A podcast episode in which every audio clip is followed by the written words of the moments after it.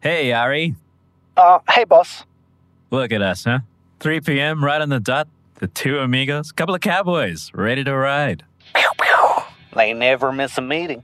Love it. I love when you do the cowboys accent and the finger pistols. Ah. Anyway, Ari, old chum, why are we always the only faces on this call?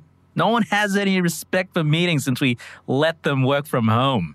I mean, it could be the timing. And I think you can hear the inverted commas around the word work. Ari, my partner in crime, pew pew.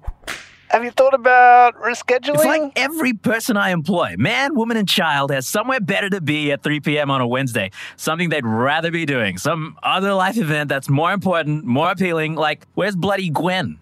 School pickup. Hmm. What about Rashid?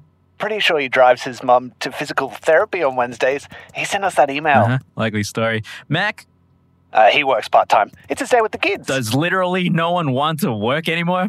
Unacceptable. we could always ask around, find a better time, and reschedule. Fine.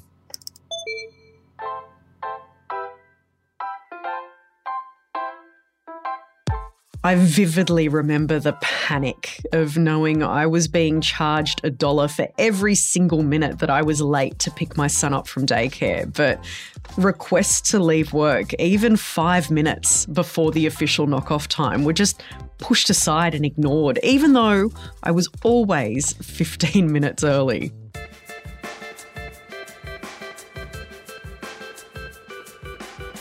I'm Rae Johnston, and this is Getting It Right, a podcast from JobsBank.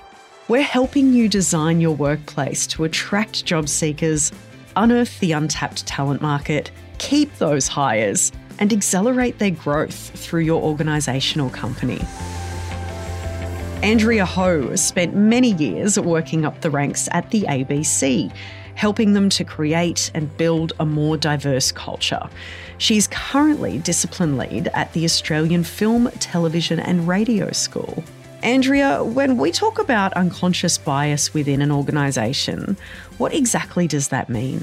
It's really about the way that we as human beings relate to one another. We have ideas in our head based on our own understanding and experience of the world about how other people and situations work.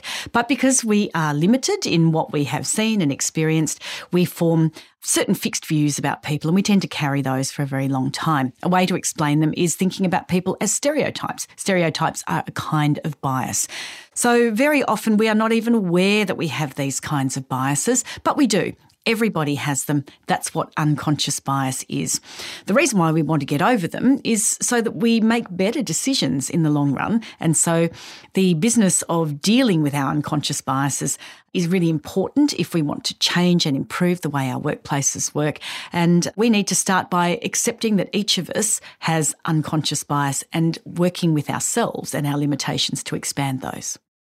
What parts of an organisation or company do you see unconscious bias in? Unconscious bias happens in all areas of an organisation, but the two areas that I tend to think about are leaders talking to their employees, their team members, and leadership itself. And the pipeline to leadership is an area which is clearly suffering from unconscious bias across Australia. You only need to look at boardrooms and board makeup in Australia to show you that it happens to the very highest levels. And what about looking below the leadership level on a day to day basis? You can see examples across organisations in big and little ways every day. So I'll just give some examples and some examples of how easy it is to solve those biases. So you need to do a team meeting and you need to do it at a certain time of day. Why don't you consult with your team and find out who's working flexibly and then set the meeting at that time of day? So don't set it at 3 p.m. if it doesn't need to be at 3 p.m. because one person's having to go and pick up their children. Why not set it at 10 a.m. or 11 a.m.? It's a very, very easy thing to do.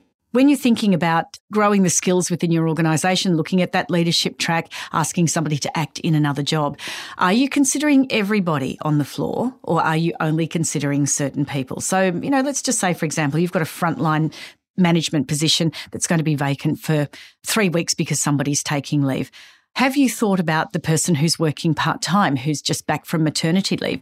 Don't rule them out just because they are coming back from maternity leave and they're part time and they're caring for children. They may actually really want to be on the leadership track because they were before they had their child. And it is a good thing for them to be able to do. And so they are able to organise some care for three weeks and do that particular job. Don't rule people out simply because of the assumptions that you make about them. There's a lot of different ways in which we make assumptions about the people who we see every day. So, something that you can do for yourself instead of saying, well, I think only these people will be interested in acting up in that particular job. Why not instead ask? So, once we've identified the bias, where's the best place to start trying to get rid of it? That's a really interesting question. And I'm not sure that I've got a full answer because it's clearly a work in progress all around Australia. Nobody's kind of cracked that nut in a large way. But I would encourage everybody listening to contribute to that change over time. One of the biggest challenges that organisations can choose to address and should choose to address is looking at their leadership pipeline. Another example of unconscious bias is sometimes in some organisations, some people think that if you are from a different cultural background, you can't possibly be a good leader. I get this a lot around being Asian Australian that Asian people are really great workers, but they just don't have leadership. And you just think, well, entire countries of Asian people run perfectly fine and they've got leaders and they've got workers. So people talk about cultural fit. When we talk about inclusion, the idea is to broaden culture, not to narrow culture. So having a better understanding of what leadership can be and can look like, as opposed to what it currently looks like, is actually something which is really important.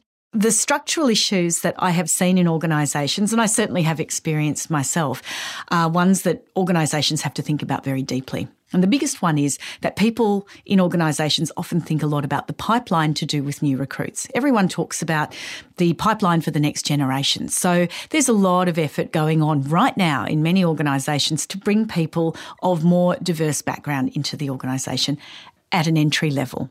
And then they will, it's assumed, slowly work their way up the chain. But this has been said over and over and over again, including through my lifetime, where the stated objective was to have more different kinds of people at the table. However, what most organisations don't do is take a strategic approach to appointing leaders.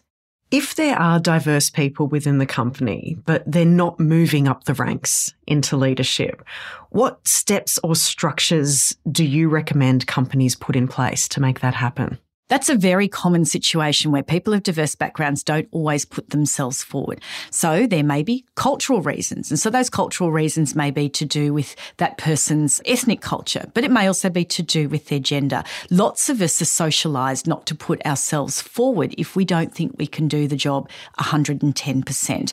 So just take into account those stylistic differences. If you think that person's ready, but they haven't put their hand up, why not ask them? Again, don't assume, ask. If you're the leader and you're shaping your organisation, be proactive, not reactive.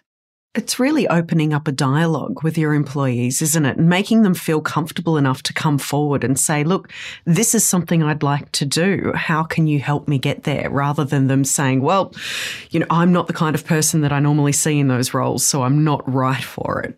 Exactly right. And dialogue is such a great word because it involves two of you, die. It's not a monologue. It's not you talking to your staff. It's you listening to your staff, which is terribly important. And a dialogue doesn't happen just once. It happens over and over and over again. So think about the formal opportunities you have to have a dialogue with each staff member. It's usually around appraisal or feedback in that formalised sense. But think about the informal opportunities too. Sometimes people are a bit scared in those situations or apprehensive, nervous is probably the right word to say.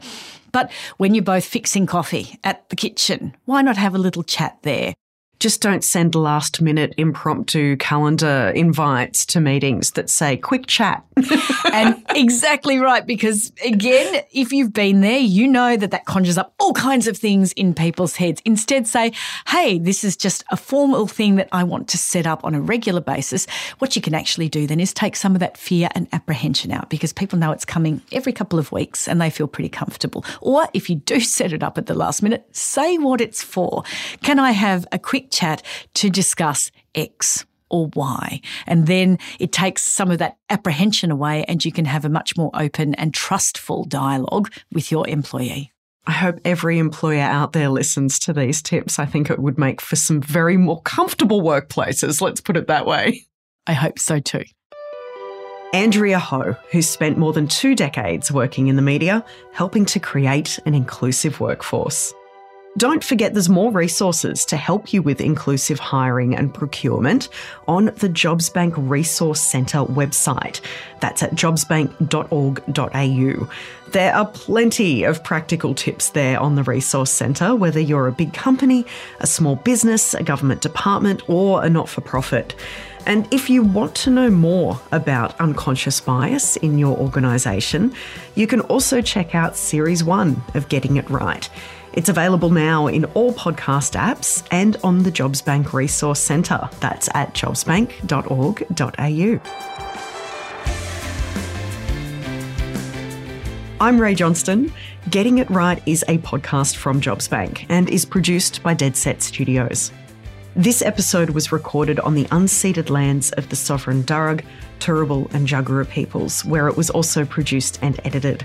And we wish to pay our deepest respects to their elders past and present. We ask that you too acknowledge the Aboriginal or Torres Strait Islander lands that you're listening from.